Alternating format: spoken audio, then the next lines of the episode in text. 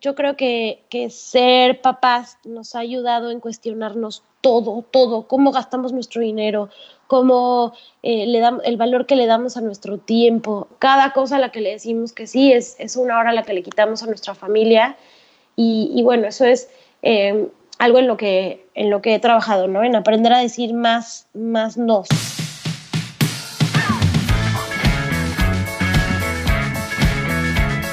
Hola, bienvenidas y bienvenidos a el podcast de la vida minimal. Yo soy Pedro. En este podcast hablamos acerca de cómo tener una vida más ligera y este episodio te puede interesar si eres una persona con hijos o que quiera tenerlos o que está a punto de tenerlos, si eres una persona que está buscando balancear su tiempo de trabajo con el tiempo personal y el tiempo en familia, porque platiqué con Pau Elizaga. Pau es mamá, emprendedora, minimalista y es una persona que siempre se está cuestionando qué es lo realmente importante. Pau nos cuenta acerca de su transición de ser workaholic a ser una mamá emprendedora, nos habla acerca de la importancia de decir no, de cuestionar las cosas que nos venden cuando tenemos bebés y, todo el montón de cosas que nos hacen creer que los bebés necesitan, cuando en realidad es muy simple lo que un bebé requiere.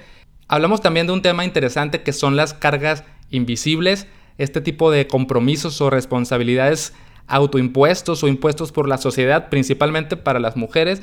En fin, hablamos de bastantes temas y sin más introducción te dejo con Pau Elizaga. Puedes encontrarla en Instagram como Pauichis. En las notas del episodio puedes leer cómo se escribe.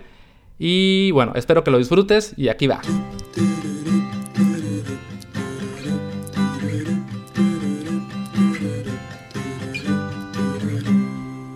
Bueno, yo quería entrevistarte porque siempre he sentido que tener hijos aumenta la dificultad de, tener una vida simple y ligera, ¿no? Como que viene a agregarnos, eh, ¿no? Como más, más retos. Y yo sé que tú eres una persona que eres muy consciente, intentas llevar una vida minimalista o lo llevas, pero, pero bueno, eres mamá. Entonces me gustaría que nos platiques cómo ha sido para ti este proceso y, qué retos has tenido que enfrentar en esta intención de tener una vida ligera. Bueno, tal como lo dices, ha sido un proceso. Yo creo que eh, no descubrí la importancia de empezar a ser más consciente de, del menos, del valor en el menos, eh, hasta que fui mamá. Y empezó con el tema del trabajo. Yo antes de ser mamá estaba en el mundo corporativo y era workaholic, súper workaholic. Eh, yo creía que estar de 8 de la mañana a 9 de la noche en la oficina me hacía ver súper súper dedicada, súper entregada. Este, cada que alguien se iba temprano, hacíamos la broma así como, ay, ya te cambiaste el horario de becario. Eh, como que eh, era este tema como de calentar silla, ¿no? Y a veces este, pasabas tiempo hablando en una reunión que de nada eh, y, y mi tiempo no tenía tanto valor hasta que me convertí en mamá. Y, bueno, al principio yo dije, es que, ¿cómo voy a hacer? Si el día tiene 24 horas y tengo que dormir y tengo que estar con los niños y tengo que trabajar, y o sea, no me alcanza el tiempo para todo lo que quiero lograr. Y un libro que, que me ayudó en este camino y a redefinir mi tiempo y mi trabajo fue The Four Hour Work Week de Tim Ferriss. Y eso como me introdujo a este concepto de, a ver, esto de trabajar ocho horas, ¿por qué? ¿Quién puso ocho? ¿Quién puso diez? ¿Quién puso doce? ¿Qué pasa si yo puedo trabajar menos horas y enfocarme en lo que realmente me gusta y me va a traer utilidad? Eh, y ahí descubrí todo un universo eh, que, bueno, me hizo renunciar a mi trabajo corporativo, abrir mi propio negocio, eh, que inició con marcas llevándoles el community management, porque yo decía, es que en el mundo corporativo no voy a poderle decir a un jefe, mira, solo quiero trabajar tres horas durante el día, que es cuando mis hijos duermen, y el resto de noche, y a veces hay días que si están enfermos no quiero trabajar. Entonces, como que dije, no, tengo que llevar esto a mi propia, pues ser mi propia jefa, tener mi propio horario. Y ahí poco a poco, pues como te digo, un proceso, fui descubriendo cómo hacer esto, eh, encontré eh, cosas como el batching, en donde hay días que me concentro muchísimo, trabajo fuerte en algún proyecto y después, eh, por ejemplo, mis cursos en línea, ¿no? Trabajo fuerte dos, tres semanas y fuerte, digamos, horarios de antes, ocho horas al día. y, después el resto del año disfruto de esos beneficios sin tener que estar sentada en la computadora cobrando eh, factura, pues. Entonces creo que fue eh, entender que podía hacer menos horas de trabajo, eh, más enfocadas en proyectos que me encantan, porque ahí doy mi 300% y, que, también pues mi, valor por hora pues tuviera más beneficios. Y poco a poquito eso me trajo pues más cuestionarme. Oye, a ver, quiero que mi agenda esté llena de planes. Eh, no, no, quiero tener más libertad en mi agenda. No voy a decirle que sí a cualquier plan social o cualquier plan de los niños. Eh, quiero tener tantas cosas en mi casa eh, y eso es difícil con los niños, ¿no? Al principio te dan una lista, tú estás embarazada y te dicen la lista que debes de tener y te pasan como cinco o seis listas en Excel de hojas y hojas y hojas, así de, de cero a tres meses tienes que tener ocho camisetas, ocho pantalones, ocho pijamas, no sé cuántas saban, y dices, wow, ¿no? Entonces, la primera vez caí en ese error y entonces yo me fui con la lista, iba tachando todo y entraba como en ansiedad de, me falta el chupón, por si a la media noche se despierta y no quiere el otro. Y entonces yo me acuerdo que regresé llena de, llena de maletas y al, al, año de mi hija me di cuenta que no había usado ni la tercera parte y la gente no quiere que le regales cosas, entonces muchas cosas las tuve que donar nuevas eh, porque todo el mundo quiere comprar y es, no sé, te genera emoción, te genera también preocupación, como que no vas a tener todo, ¿no? Y, y por otro lado es como el vivir la experiencia, eh, que al final es, es, es, eh, producto de lo que nos han dicho que es tener un bebé. Pero entonces uno se llena de cosas que no necesitas. Sí, a mí, a mí me da, perdón que te interrumpo, pero es algo que me da como un poco de estrés pensar en el hecho de todas las cosas que trae, o sea, cosas materiales que trae un bebé. Porque además todo el mundo te quiere regalar juguetes y ropa. Y además creo que todos los productos de bebé son lo más eh, son de lo más eh, temporales del mundo. Son cosas que duran muy, muy poco porque crecen, porque se aburren del juguete y, y no sé, me gustaría también que nos cuentes cómo, has logrado como evitar esa saturación de juguetes, ropa, eh, artículos, etcétera. Creo que lo primero es entender que tu bebé lo único que necesita son tus brazos. Y suena súper trillado, ¿no? Así como de tarjeta de... Pero realmente es lo único que necesita. El bebé nace y no conoce cunas, no conoce ropa, no conoce mantas, no conoce colchones especiales para que no se ahogue, nada de eso. De verdad que con la posición en la que tú lo pones es como pueden este, respirar mejor, escuchar tu corazón, quedarse dormidos, comer, etc. Entonces, es difícil al principio porque escuchamos tantos casos de lactancias que no se logran, eh, bebés que tuvieron dificultades de respirar, pero cuando, y, nos llenan de mucho miedo. Yo creo que es, es un momento de la vida en donde la industria sabe que si tú tienes miedo para que tu bebé esté seguro, esté feliz, esté sano, que son esos como tres puntos principalmente, te pueden vender cualquier cosa. Mm, Entonces, mm. llegas al periodo de la maternidad y dices, no, es que la cuna con el colchón en donde no vaya a tener, eh, eh, no sé, muerte de cuna. Y el chupón por si le da gases. Y el este por si tiene cólico. Y el... Y realmente muy pocas de esas cosas las necesitas. Entonces, una vez que entendí que mi bebé solo quería estar en mis brazos, todo se fue haciendo más fácil. Eh, me di cuenta que eh, ni la cuna la necesitaba, los biberones mucho menos, eh, esterilizadores realmente tampoco, a menos de que el bebé sea prematuro y esté en un hospital, pues realmente el medio ambiente, una vez que el bebé empieza a gatear o estar en el piso, que es a los cuatro meses, no, no vuelves a esterilizar ni a limpiar absolutamente nada. y, y como que adopté mucho más esta cultura, sobre todo con mi segundo hijo, de, ok, en el momento en el que lo necesite, evalúo y, realmente tomo la decisión, porque hay muchas cosas como, por ejemplo, las sillitas, que van a durar unos dos, tres meses, la ropa, a veces les dura un mes. Eh, y, desafortunadamente en este lado del mundo, del mundo no tenemos la cultura de prestar, pero es algo que antes se le daba mucho valor, ¿no? Una, una cuna, un Moisés que se va a utilizar tres meses, no necesitas comprarlo, es mejor si alguien te lo presta. Y, y bueno, esta vez me pasó que, que ya, ya lo aceptas de mejor, de, con una sonrisa, porque a veces hasta la gente le da pena ofrecer. Eh, y cuando ya mis amigas veían que, que, yo era la más feliz de que me regalaran, no sé, el bouncer de los niños, que pues tampoco lo necesitas comprar, o juguetitos que, que van y vienen.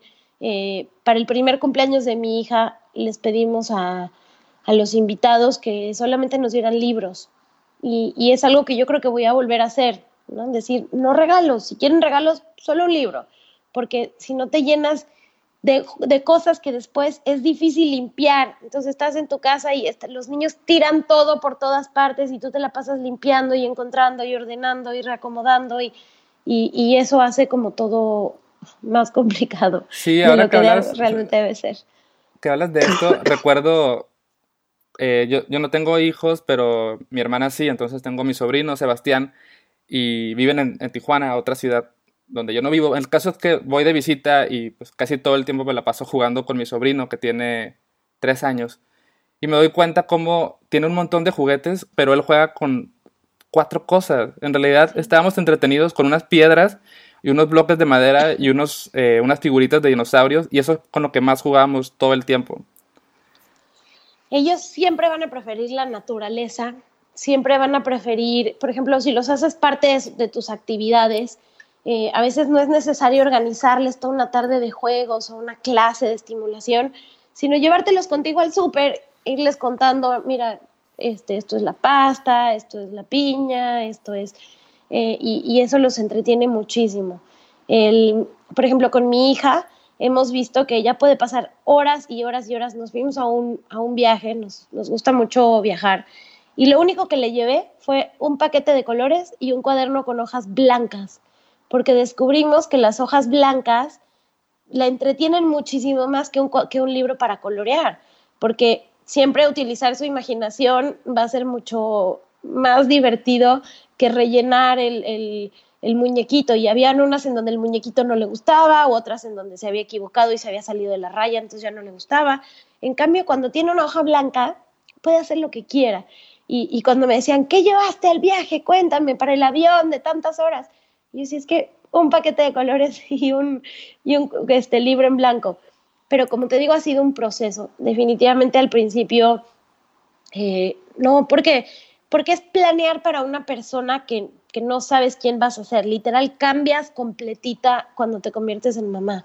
Entonces, y, y, y, todo el mundo te habla de escenarios, eh, no sé, al hijo de mi amiga le pasó que tal, y al hijo de no sé quién no tenía ninguna leche y la tuvieron que traer de Suiza, y entonces te llenan de todos estos casos en donde tú piensas que para tener seguro a tu bebé necesitas tener todos los productos, todas las cosas, todas las mantitas, y, y vas descubriendo con el tiempo que, que no. Sí, es como decir que el miedo es la mejor estrategia de venta para una mamá primeriza, ¿no?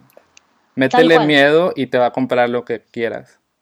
Tal cual. Qué terrible. Es miedo a que estén seguros, bueno, a que no estén seguros, a que no estén felices o a que no estén sanos.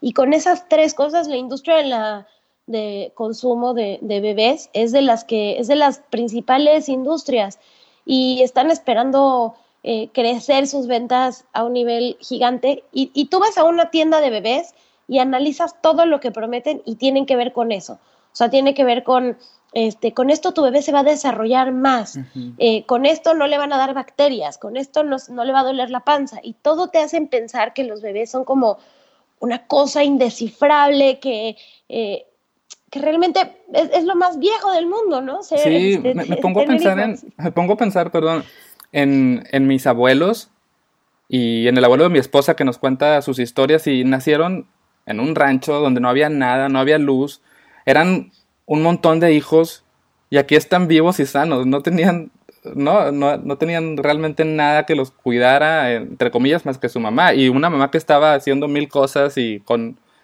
diez hijos, ¿no? Entonces es como una Tal prueba cual. de cómo, obviamente los tiempos cambian y cada vez sí, digamos, hay ciertas amenazas, tal vez que antes no había, pero no sé, me parece que quizás sí los seres humanos de bebés somos más básicos de lo que nos han hecho creer. Sí, por ejemplo, con la comida, ¿no? Una vez que los, que los bebés empiezan a comer, es, es otro punto en donde te empiezan a vender millones de cucharitas, platos, licuadoras especiales, maquinitas especiales que hierven la comida a una temperatura y, realmente todo esto ya lo tienes en tu casa. Puedes usar la misma cuchara que tú. Eh, al principio tiran todo al piso, entonces realmente ni siquiera necesitan platos. Eh, no sé, hay, hay, un montón de cosas que, que, también te das cuenta que le puedes dar lo mismo que comes tú, en vez de tener que comprar algo súper complicado. Y la gente me dice, es que para viajar o, para salir, ¿no? ¿Qué haces con tu hijo? ¿Cómo, este, cómo le das de comer? Digo, es que le doy lo mismo que yo estoy comiendo. Y, y también eso hace que ellos coman mejor, porque si ellos ven que están comiendo una cosa eh, molida o distinta a todos los demás y en cambio el papá está comiendo unas cosas de colores y de texturas y de, pues se le va a antojar más lo otro. Y, no sé si también hace que tú como adulto comas mejor. Porque si dices, le voy a dar a mi hijo lo que yo estoy comiendo, no le voy a dar pollo frito, ¿no? Claro, claro.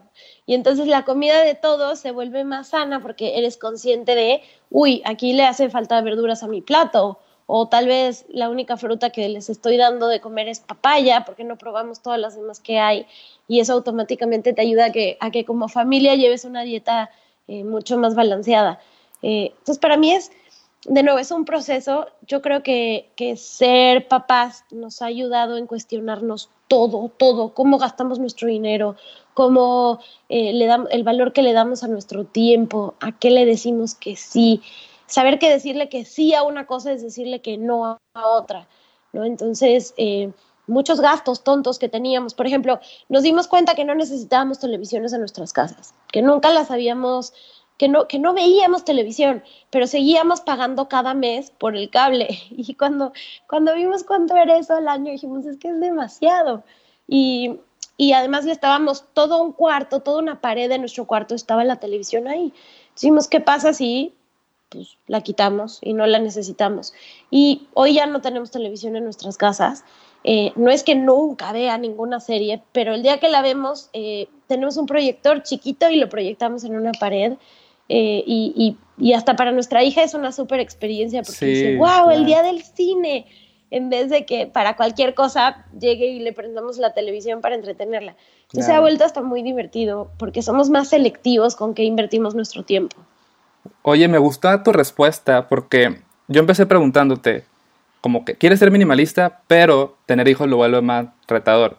Y tu respuesta me da otra perspectiva, me hace pensar, tener hijos es una gran razón para cuestionarte cosas y para, para tener una vida más, más simple, porque empiezas a cambiar tus prioridades, empieza a volverse más, más crucial la decisión que tomas. Esas dos horas que te quedabas en el trabajo son dos horas que no estás ahí con, tu bebé. Entonces, me gusta tu respuesta. Y me gustaría pasar, porque me da curiosidad, nada más, si me puedes decir, ok, estabas en ese trabajo workaholic y te saliste antes de que naciera, eh, perdón, son dos niños, un niño y una niña. Sí, Martina, me salí cuando, o sea, por mi licencia de maternidad, cuando nació Martina. Eh, y ahí fue que decidí no regresar, ¿no? No regresar todo esto lo empecé, yo eh, cuando ella estaba chiquitita me salía a caminar con ella al parque y empecé a escuchar podcasts, empecé a escuchar audiolibros, como tratar de entender por qué era tan difícil esta Y de que cuando, o sea, como mujer yo siempre me había sentido igual a los hombres, al resto de las personas, pero apenas fui mamá, dije, qué difícil es tener que escoger entre una carrera o la maternidad. ¿Por qué? Y entonces empecé a estudiar mucho, empecé a leer de antropología, cómo éramos antes, y entendí que antes los trabajos, cuando antes te hablo de la época de las cavernas, ¿no? Cuando éramos cazadores y recolectores, que realmente es por qué somos como somos, ¿no? Eso es, es realmente el 95% de la existencia del ser humano. Y entonces yo entendía que las mujeres siempre habían trabajado, pero tenían trabajos, una que no eran todos los días, trabajaban dos o tres veces a la semana porque el único trabajo era recolectar comida, o eh, tener, no porque era, no necesitaban como hoy, que hacemos 10 pasos para poder tener la comida, cuando realmente este, tal vez ya ni siquiera sabemos este, matar al animal o, o hacer que la gallina ponga huevos. O... Entonces, ellos lo único que necesitaban era tener comida. Entonces trabajaban mucho menos horas a la semana. Y además todo eso lo podían hacer con sus hijos al lado. Entonces le, enseñaban al hijito grande a eh, pues ayudarles a, buscar plantas, eh, y conforme el trabajo se fue haciendo más de eh, agricultura y más de fuerza o más de industria, y entonces los hombres salían porque pues las mujeres se tenían que quedar con los hijos, fue que caímos en esta idea falsa de que las mujeres no trabajaban, pero más bien fue una consecuencia de que el trabajo salió de estar a nuestros alrededores o que hubieron muchos pasos antes eh, de poder conseguir comida y todos esos pasos requerían que, que uno saliera de las casas. Y ahí fue en donde el tema digital para mí fue sumamente atractivo porque dije, si yo puedo trabajar desde mi casa, con mis hijos ahí, en mis horarios, siendo mi propia jefa y ya no necesito salir de casa, ya no tengo que tener esta Y en donde diga, ok, ser mamá o irme todo el día a trabajar, porque puedo tener las dos. Ahora, no, no, dentro de este puedo tener las dos, tengo que ser muy selectiva, porque no voy a poder tener las ocho horas de trabajo y las ocho horas al día con mis hijos y, y todas las actividades que hay alrededor. Entonces, ¿qué momentos voy a decidir para trabajar? ¿Qué momentos voy a decidir para aprovechar realmente a mis hijos de calidad? ¿Y qué actividades alrededor que hoy me están consumiendo tanto tiempo voy a dejar de hacer. Y bueno, ha sido, ha sido un proceso desde, desde que nació Martina hace cuatro años. Y me gustaría, yo sé que todos tus días son diferentes seguramente, pero si nos puedes describir como un día en la vida de Pau, digamos, haz, un promedio de, tus días y, cuéntanos cómo es desde la mañana hasta que se duermen. Bueno, todo eh, ahora está regido bastante por mi bebé Nico, que tiene nueve meses. Eh, antes de Nico, yo ya había, eh, que Martina estaba en el jardín, yo me dedicaba cuatro horas en la mañana a trabajar, mientras ella iba a su jardincito, y toda la tarde estaba con ella, y de pronto, no sé, en la noche, si era semana de cursos, me dedicaba también a, trabajar un ratito. Em, cuando llegó Nico, que es un bebé que está ya acá todo el tiempo, entonces mucho se rige por sus siestas. Él hace una siesta larguita, como de hora y media, eh, come, y, tengo una, señora que me ayuda a cuidarlo una hora. Entonces, me despierto, eh, lo primero que hago es estar con mis hijos tranquila, estoy ahorita en una etapa en donde puedo eh, quedarme con ellos jugando en la cama, porque pues no tenemos prisas de, arreglarnos mucho ni nada. Me despierto, vestimos a Martina, eh, desayunamos todos en familia y me quedo como hasta las nueve y media, diez de la mañana jugando con Nico eh, que es el, bebé chiquito, mi esposo lleva a Martín al colegio. Eh, de ahí como a las 10, 10 y media ya empieza como mi, mañana de trabajo, que es a la par que él empieza su siesta. Y entonces tengo unas dos horitas para trabajar. Después me voy al jardín por Martina, que es aquí al ladititito. Elegí algo que me quedara cerca porque parte de esa decisión fue pasar muy, muy poco tiempo en el tráfico. Y después comemos... ¿Dónde viven? ¿En Ciudad de México? No, vivimos en Panamá. Soy ah, mexicana. Ah, ok. Sí, pero vivo en Panamá desde, por trabajo me vine hace nueve años. Y bueno, entonces eh, cerquita fue parte de las decisiones, ¿no? He decidido mantener todo cerca.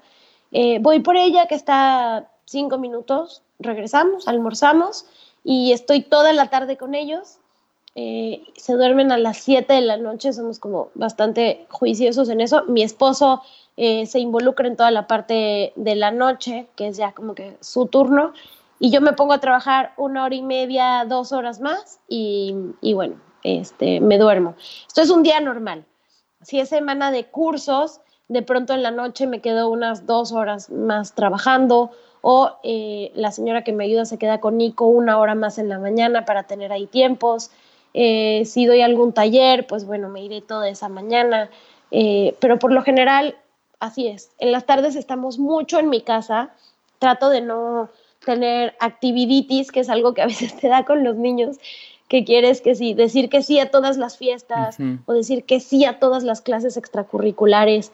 Eh, me gusta mucho que se aburran, que definan con qué se van a, poner a jugar. A veces este, cocinamos mucho, es una actividad que les encanta y siempre los entretiene. Y bueno, en las tardes es eso, no hay nada, no hay muchas veces eh, cosas definidas, salimos a caminar, tenemos una perrita que es la mejor, el mejor entretenimiento para mis hijos. Y, bueno, en las noches eh, algo que me gusta mucho hacer es escribir, pintar, leer, escuchar audiolibros mientras cocino eh, y básicamente ese es mi día. Em, ¿Y cómo manejas porque, bueno, escuché que mencionaste a tu esposo y, y bueno, existe todo este tema que podríamos hacer otro episodio acerca de, de los roles de género, de, de cómo hemos creído que si el hombre, entre comillas, ayuda, es una buena pareja, pero la palabra incorrecta aquí es ayuda, no te estoy ayudando, es que somos un equipo y es responsabilidad de ambos. ¿Cómo manejan esto, eh, las responsabilidades, el, el, manejo del tiempo entre ustedes como pareja? Bueno, ha sido también otro gran proceso, eh, porque cuando te conviertes en mamá no te das cuenta, pero hay muchos vestigios del machismo que tienes arraigados y que vas sacando poco a poquito, que piensas que, eh, no sé, que, que tú tienes que hacer todo o que ciertas actividades solo las puede hacer mamá. Entonces, con el paso del tiempo hemos descubierto que si yo quiero también tener esta parte del trabajo que a mí me encanta trabajar, si yo quiero también descansar, tener tiempo para mí, el rol de mi esposo es sumamente importante.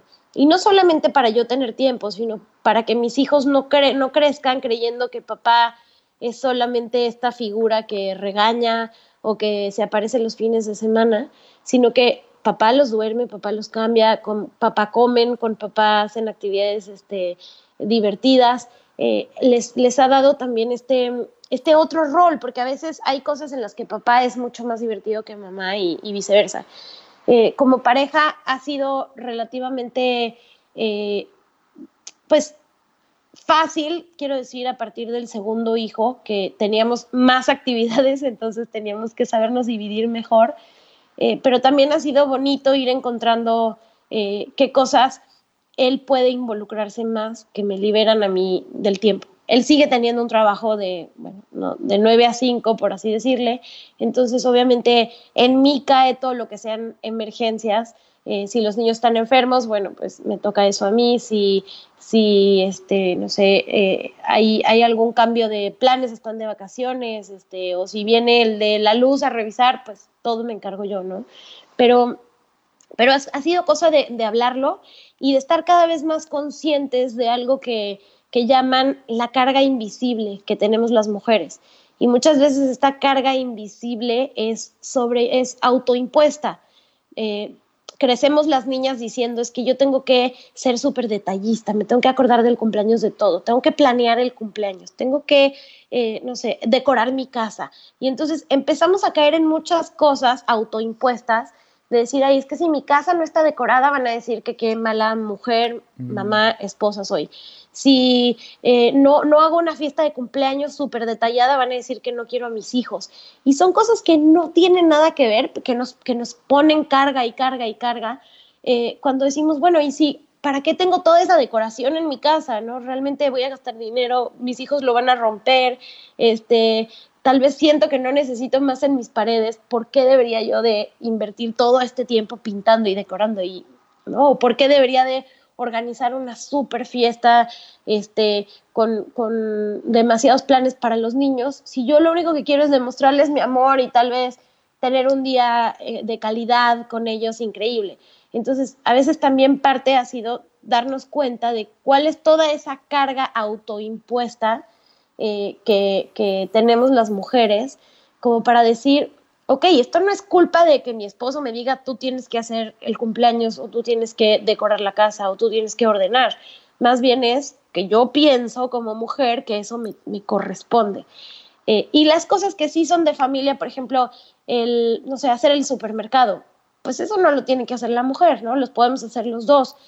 Pero creo que es estar más conscientes. Comenzó haciendo una lista de todas las actividades eh, pues, que no eran de mi trabajo o exclusivamente de los niños que habían de la casa y empezar a ver quién las podía, quién las podía hacer, qué podíamos delegar, eh, para también pues, saber que los dos podíamos estar súper involucrados.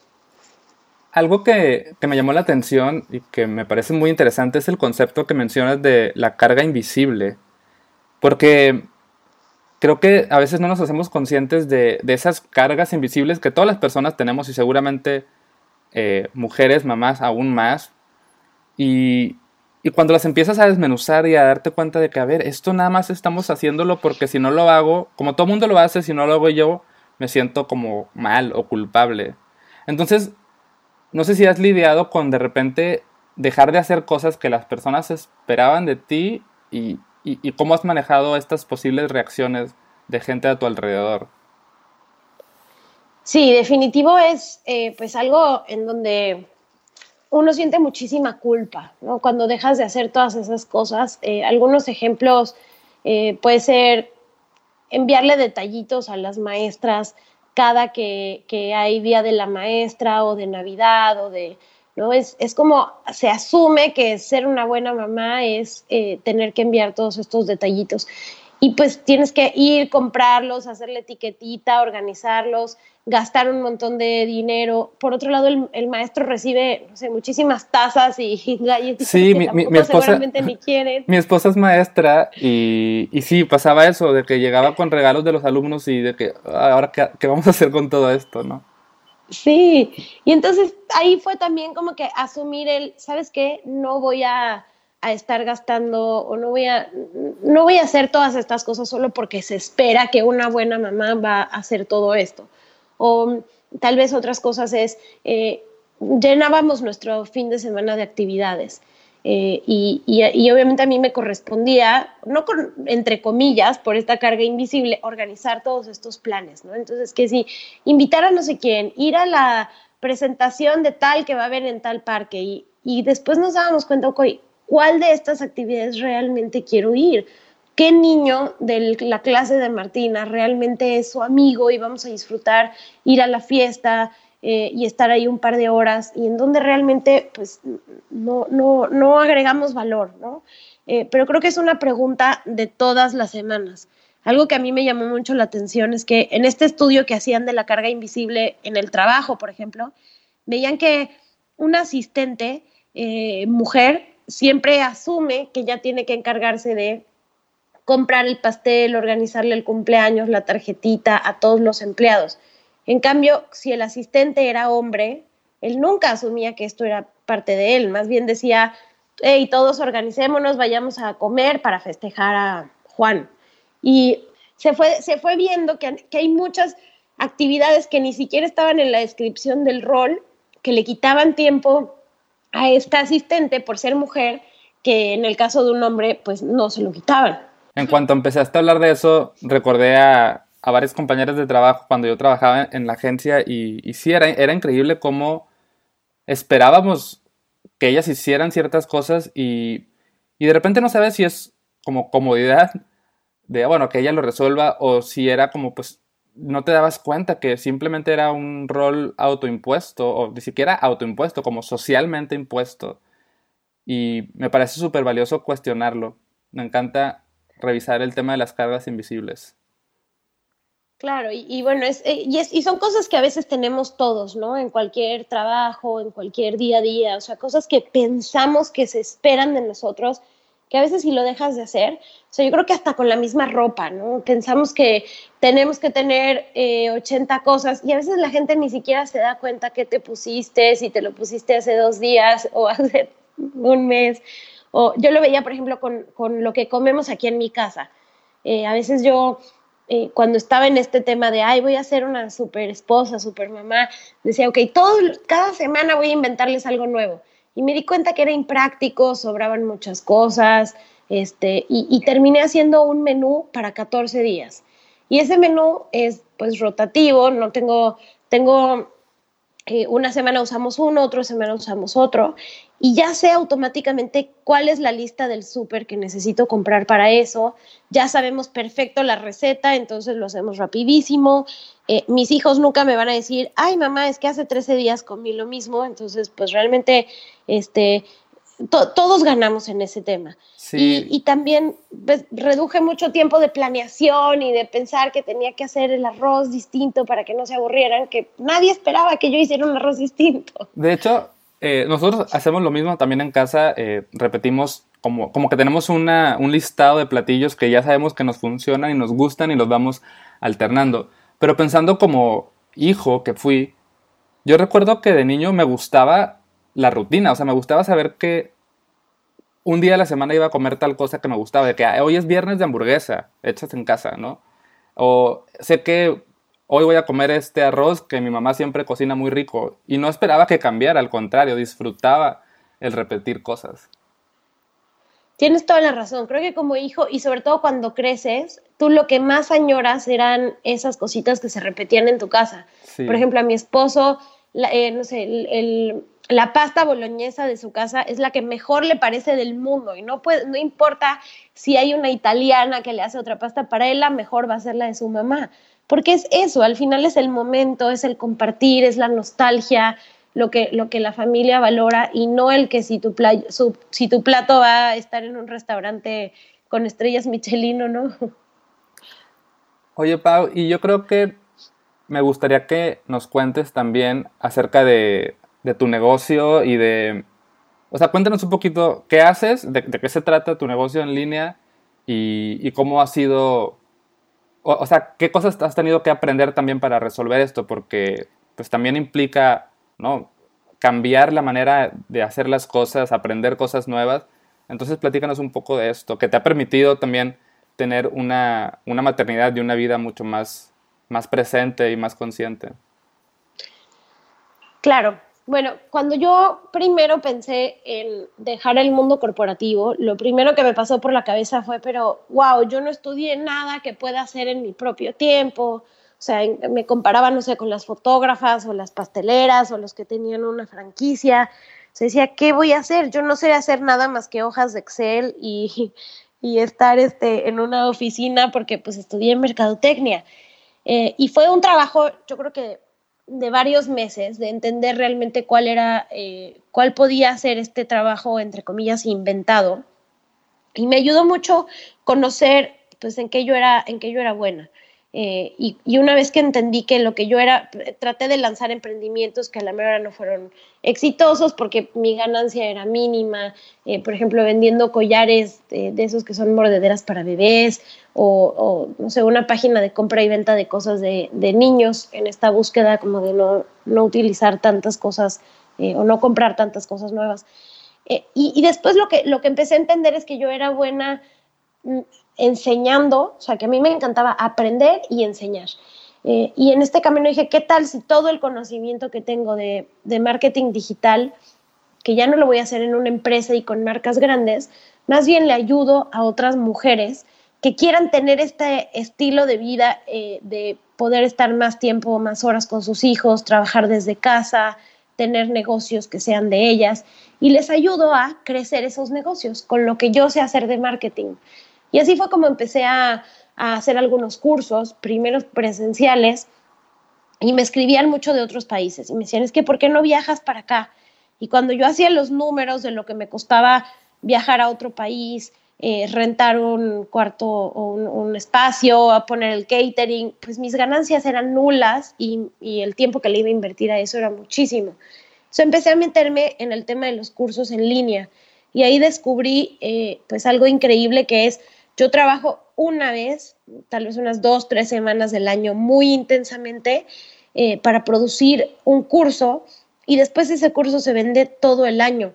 Eh, y, es increíble porque a veces estoy yo en el parque eh, disfrutando a mis hijos y, me llega un mensajito de, pues alguien acaba de comprar tu curso, ¿no? Entonces, de verdad fue sacarle jugo a mis horas diciendo voy a hacer un producto súper, súper, súper bueno eh, pero que no necesite que yo esté ahí detrás cada vez.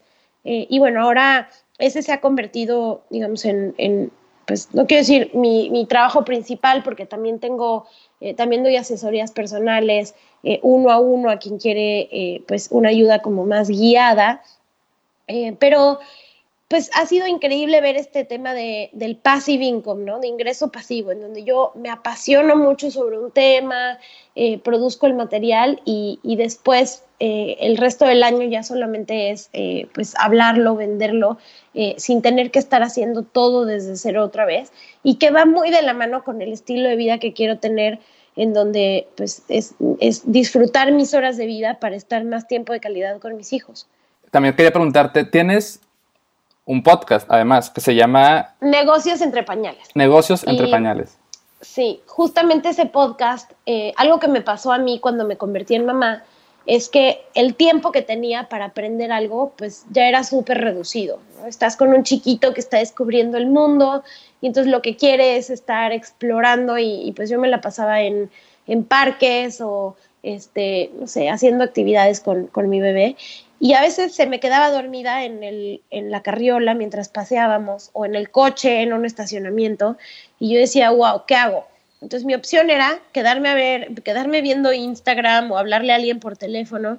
Y cuando descubrí el mundo de los podcasts y los audiolibros, fue increíble porque dije, esta es la verdadera democratización de la educación, ¿no? Porque tal vez eh, si, es, si es tema de leer o si es tema de ver un video de YouTube, eh, dependes mucho de o que tengas acceso al libro o que tengas eh, data en tu celular o wifi para poder ver eh, para poder, no sé, ver el video de YouTube, que pues tienden a ser muy pesados.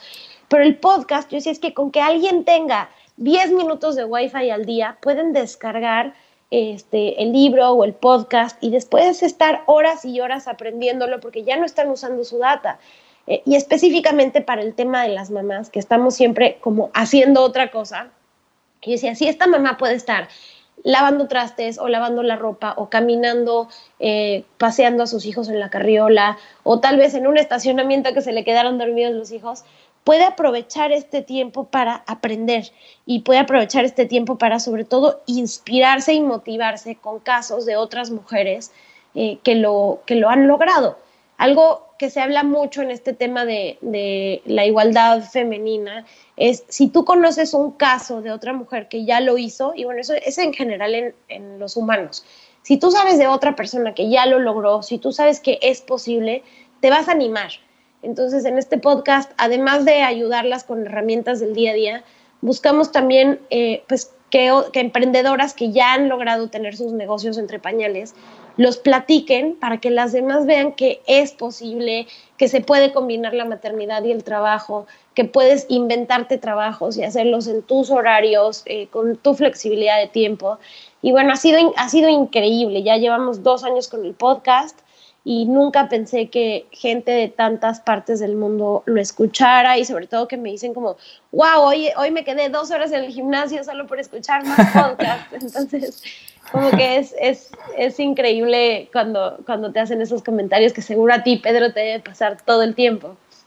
Sí, es muy bonito porque a veces uno se queda como con la duda de que hmm, solamente me senté a, grabar cosas, a grabar mi voz en, en, un micrófono y se te olvida el impacto que eso puede tener y, y, recibir ese tipo de comentarios siempre como que es una gran inspiración para seguirlo haciendo y darte cuenta que que lo que tú has experimentado le sirve a otras personas y también al revés. O sea, yo escuché tu podcast, escuché un par de episodios y también tuvieron un, impacto en mí y, como dices, es como la democratización de, la educación y de la información y del compartir. Claro, y que desde donde estés, simplemente con tener ganas de aprender sobre algún tema, eh, cualquiera te puede enseñar, eso es bellísimo, ¿no? Es como, como realmente nos, nos diferenciamos los seres humanos, por eso es que hemos evolucionado, por el poder compartir historias. Y creo que el podcast pues rompe barreras ahí eh, para, para compartirlas.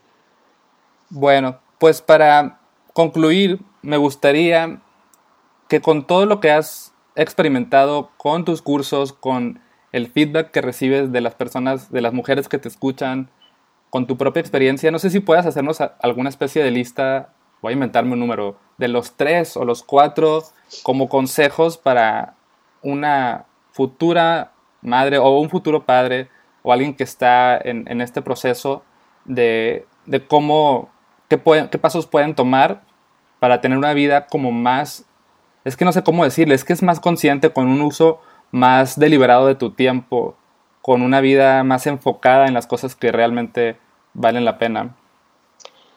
Sí, justo es. Creo que, o sea, mi lema de vida y lo que tengo pegado en, en mi pared de, mi oficina, o bueno, de mi estudio aquí en mi casa es, vive más, trabaja menos.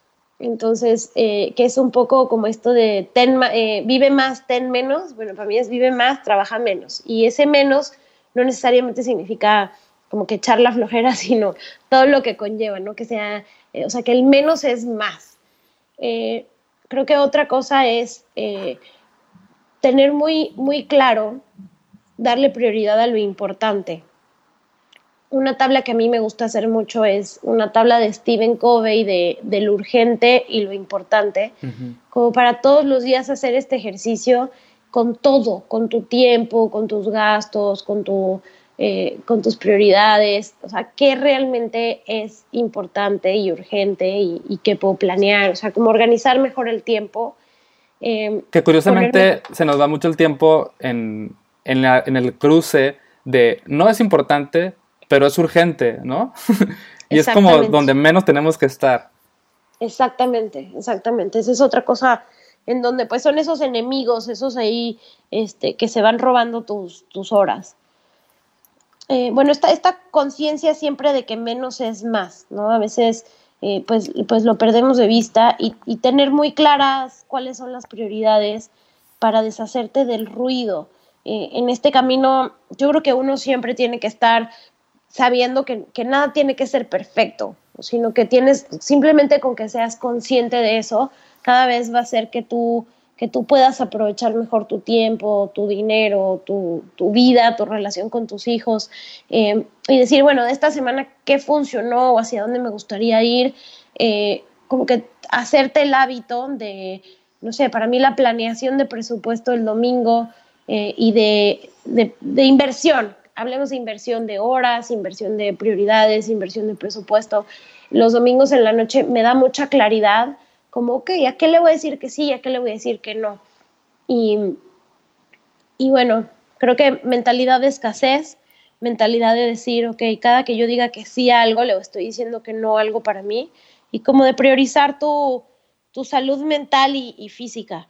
A veces nuestra salud mental es la que menos cuidamos y, decimos que sí a todo y, esto lleva a que, a que, estemos pues con muchísimo estrés y ansiedad eh, y, a veces hay muchísimo valor en aprender a decir que no y una frase que a mí me encanta porque me sirve mucho y es la realidad, ¿no? A veces la gente llega y me invita a un proyecto, me invita a una actividad eh, y, yo no sabía cómo decirles que no sin, sin verme grosera hasta que entendí que pues diciéndoles la verdad eh, ellos iban a entenderme. Y hoy les digo, mira, muchísimas gracias, me interesa muchísimo esto que me estás proponiendo, eh, pero si le digo que sí a ese proyecto significan menos horas con mi familia y pues esa es mi prioridad, entonces por este momento te tengo que decir que no, muchas gracias. Y a veces cuando eso, cuando le digo eso a las personas, me contestan y me dicen, gracias por tu respuesta, eh, no me había puesto a pensar en eso, cada cosa a la que le decimos que sí es, es una hora a la que le quitamos a nuestra familia. Y, bueno, eso es eh, algo en lo, que, en lo que he trabajado, ¿no? En aprender a decir más, más nos. Muchas gracias y me gustaría concluir diciéndote gracias por haberle dicho sí a, platicar conmigo porque sí, algo le tuviste que decir no y, y estoy muy contento de o sea, me siento muy, muy feliz por este episodio. Creo que va a ser muy, muy útil. Espero que llegue a muchas personas y que no solo llegue a ellas, sino que les ayude de alguna manera y estoy seguro que así va a ser. Muchas gracias, Pau. Ay, Pedro, gracias a ti. Yo soy una gran amante de tu contenido, tus frases. Este, en verdad no te puedo decir cuántas quisiera tener impresas aquí en mi pared porque son lo máximo. Y gracias por toda la labor que haces. Gracias a ti y espero seguir en contacto contigo. Seguro que sí. Un abrazo gigante. Gracias por haber escuchado este episodio, espero que te haya servido. Agradezco también a Paola Izaga por haber aceptado platicar con nosotros y compartirnos su experiencia. Y si te gusta este podcast, te invito a que lo recomiendes a tus amigos, amigas, personas a quien crees que le pueda interesar. Visita mi página también, lavidaminimal.com. Puedes seguirme en Instagram como La Vida Minimal. Y bueno, nos seguimos leyendo, escuchando y hasta la próxima.